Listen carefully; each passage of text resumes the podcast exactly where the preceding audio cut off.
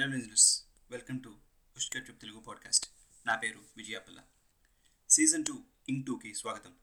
ఇంక్ అంటే ఇది నా కథని మీరు మీరు మీ ఓన్ కథలా అనిపించేది ఆర్ ఇది నీ కథరా అని మీ ఫ్రెండ్స్కి చెప్పే stories in short INK ink ఇంకా ఈ లవ్ స్టోరీలోకి వెళ్ళిపోదామా? అండ్ uh, ఇంకోటి ఏంటంటే ఈ స్టోరీ చిన్నదే కానీ ఇంపాక్ట్ ఎక్కువగా ఉంటుందేమో. సో స్టోరీ అయ్యాక లాస్ట్ త్రీ ఫోర్ మినిట్స్ నేను నాకు తోచింది అది చెప్పాను. మీకు నచ్చితే అది వినండి. వైజాగ్ గీతం కాలేజీలో విజయ్ ఇంజనీరింగ్లో జాయిన్ అయ్యాడు. విజయ్ చాలా సరదాగా ఉంటాడు. విజయ్కి ఒక తమ్ముడు ఉన్నాడు. అతను విజయ్ కన్నా వన్ ఇయర్ చిన్న. ఒకసారి క్యాంపస్లో స్టూడెంట్స్ అంతా ఫ్లాష్ మాబ్ ఈవెంట్ కండక్ట్ చేశారు. అందులో ఒక అమ్మాయి డ్యాన్స్ చూసి విజయ్ పక్కపక్క నవ్వుతూనే ఉన్నాడు. ఆ అమ్మాయి అది చూసింది. సేమ్ బ్యాచ్ డిఫరెంట్ బ్రాంచ్ అని తెలిసింది. నెక్స్ట్ డే విజయ్ క్యాంపస్లో కనిపిస్తే ఆపి ఏంటి నిన్న తెగ నవ్వుతున్నావు? నీకు డ్యాన్స్ బాగా వస్తే నువ్వు చేయొచ్చుగా? అని అడిగింది.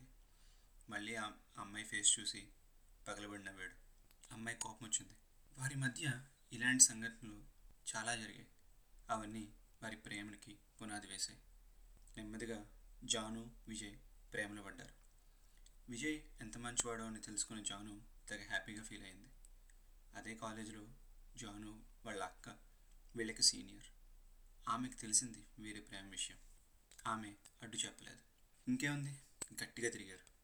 ఎంతలా తిరిగారంటే వైజాగ్ బీచ్కి వీళ్ళని చూస్తే బోర్ కొట్టేంత గట్టిగా తిరిగారు. RTC bus twenty eight number. సింహాచలంలో ఎక్కితే బీచ్ దాకా డైలీ రౌండ్స్ కొట్టేవారు. బస్ డ్రైవర్ కండక్టర్ కూడా బ్రేక్లో వెళ్ళేవారేమో కానీ వీళ్ళిద్దరూ మాత్రం బస్ దిగేవారు కాదు. అలా ఇంజనీరింగ్ ఫోర్ ఇయర్స్ గడిపేశారు. విజయ్ వాళ్ళ ఇంట్లో ఆమె గురించి చెప్పాడు. ముందు ఇంట్లో నో చెప్పినా అందరూ ఓకే చేశారు. జాను వాళ్ళ అక్కకి మ్యాచెస్ చూస్తున్నారు. కుదిరితే అక్క చెల్లి ఇద్దరికి పెళ్ళి చేద్దామని ఇంట్లో అనుకుంటున్నారు. ఈలోగా విజయ్కి జాబ్ వచ్చింది. జాను ఇంట్లో వాళ్ళతో మాట్లాడడానికి వస్తా అని చెప్పాడు. జాను కూడా ఓకే చేసింది. నెక్స్ట్ డే మనోడు ఫుల్గా రెడీ అయ్యి వాళ్ళ ఇంటికి వెళ్ళాడు. అక్కడికి వెళ్ళేసరికి ఇంటి ముందర పెద్ద టెంట్ వేసి ఉంది జనం కూడా ఉన్నారు. జాను వాళ్ళ అక్క పెళ్ళి గురించి అయి ఉంటుందని ఇంకొంచెం ముందుకెళ్ళి చూస్తే అక్కడ జాను వాళ్ళ అక్క బాడీ ఉంది. ఇంట్లో వాళ్ళంతా ఆ బాడీ ముందు ఏడుస్తున్నారు. జానుకి మెసేజ్ చేశాడు. రిప్లై లేదు. కాల్ చేశాడు. కలవట్లేదు. ఏమైందండి అని అక్కడికి వచ్చిన జనంలో ఒక అతను అడిగాడు విజయ్. ఎవరినో ప్రేమించిందంట. వాడు ఎటో పోయాడని ప్రాణం తీసుకుంది పిచ్చి పిల్ల అని చెప్పారు. విజయ్కి అర్థమైంది. జాను వాళ్ళ అక్క కూడా కాలేజీలో లవ్ స్టోరీ ఉంటుంది. వెంటనే సీనియర్స్ కొంతమందికి ఫోన్ చేశాడు. అప్పుడు తెలిసింది ఏంటంటే జాను వాళ్ళ అక్క ఆమె ప్రేమించిన వాడు కలిసి సూసైడ్ చేసుకున్నారని.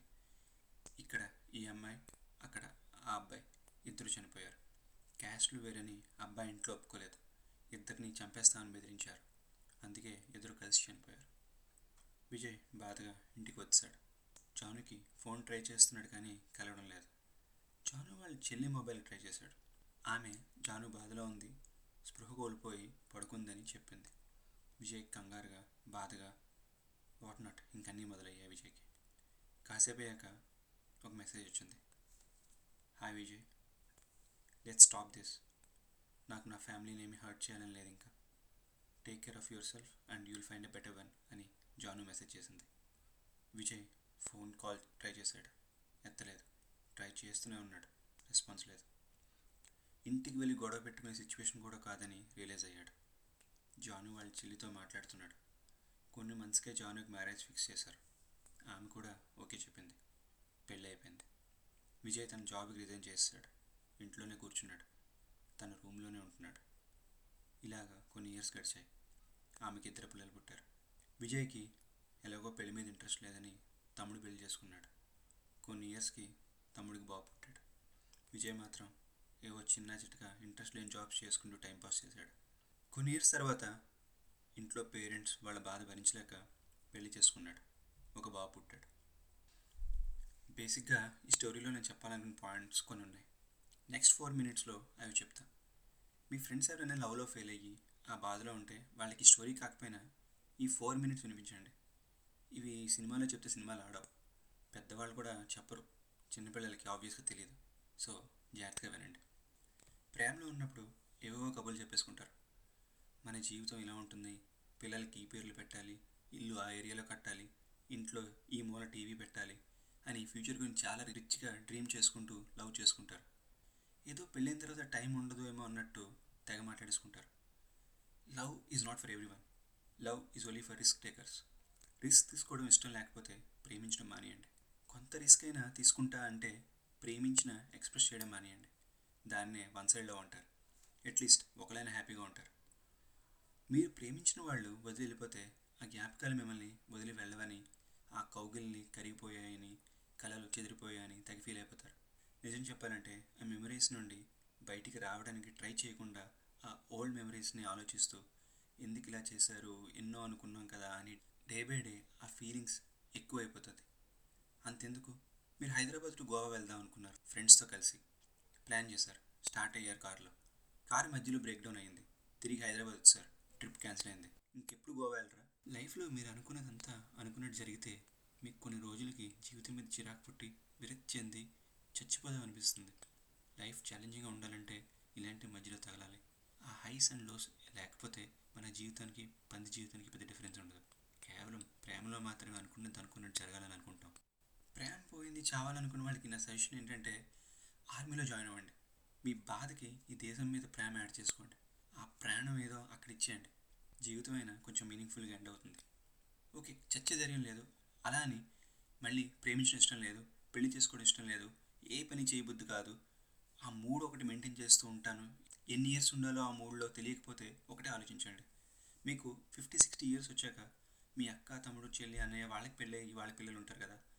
మీరు లైఫ్లో ఏం సాధించారని ఆ పిల్లలు అడిగితే పాతికేళ్ళకే నా ప్రేమ పోయింది. ఆ తర్వాత అదో రకమైన మూడు మెయింటైన్ చేస్తున్నాను పెద్దగా ఏమీ పీకలేదని చెప్తారా. లేకపోతే పాతికేళ్ళ ముందు పీకింది ఏం లేదు. కానీ వన్ ఇయర్ తర్వాత లవ్ ఫెయిల్ అయ్యింది. లైఫ్ ఏంటో అప్పుడు నాకు అర్థమైంది. బాధ అంటే ఏంటో తెలిసింది. నేను పలానా చోట వర్క్ చేస్తూ మొదలుపెట్టాను. పలానాది అనుకున్నాను. అవ్వలేదు. ఇది చేశాను. కాలేదు. అది చూశాను. అయ్యింది. ఇలా ఇన్ని కంట్రీస్ తిరిగాను. పెద్ద పెద్ద కంపెనీస్లో జాబ్ చేశాను. అని చెప్తే వాళ్ళకి ఇన్స్పైరింగ్గా ఉంటుందా? లేకపోతే లవ్ ఫెయిల్ అయిపోయాను. ఇంకా అక్కడితో నా జీవితం అయిపోయిందని చెప్తారా? మీరు ఆలోచించండి. నాకు తెలిసి లవ్లో ఫెయిల్ అయితేనే లైఫ్ వాల్యూ తెలుస్తుంది. అలానే ఇంకోటి ఏంటంటే మనల్ని వదిలేసి వెళ్ళిన వాడు ఎఫ్బీ ఇన్స్టాలో ఫొటోస్ పెట్టుకుంటే మనం ఆ పిక్స్ని చూసి చూడు వదిలేసాక ఎలా ఎంజాయ్ చేస్తున్నారు లైఫ్ అని అనుకుంటున్నారా? సి అబ్బాయిలకి బ్రేకప్ తర్వాత బాధ పంచుకోవడానికి రూమ్మేట్స్తో ఉంటాడు కాబట్టి ఏ మూడ్ మెయింటైన్ చేసినా ప్రాబ్లం ఉండదు. పేరెంట్స్ దగ్గర ఉన్నా వాళ్ళు కూడా అండర్స్టాండ్ చేసుకుంటారు. చిరాకుగా ఉన్నా కోపంగా ఉన్నా అందరూ భరిస్తారు. ఇంట్లో పెళ్ళి చేశాక అమ్మాయికి ఆ ఫ్రీడమ్ ఉండదు.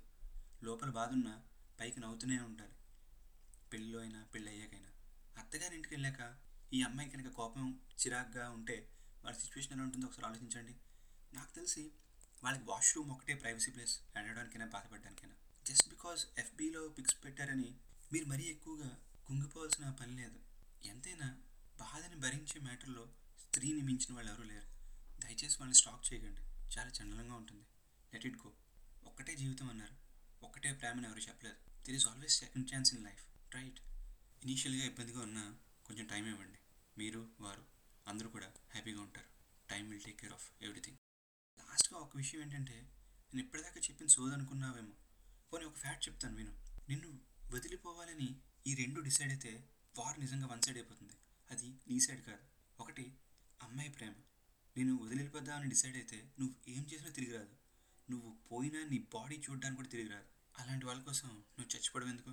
Leave the pain and live your life ఇది ఫ్యాక్ట్ నెంబర్ వన్ రెండు నీ నెత్తి మీద జుత్తు. ఊడిపోవడం మొదలైతే ఊడిపోతుంది. బట్ట అయిపోతుంది. ఎన్ని డాక్టర్స్ దగ్గరికి వెళ్ళినా ఆ డాక్టర్ కూడా బట్ట ఉన్నా నేను ఆశ్చర్యపోను. ఇది ఫ్యాక్ట్ నెంబర్ టూ ఇంకా చాలా విషయాలు చెప్దాం అనుకున్నాను.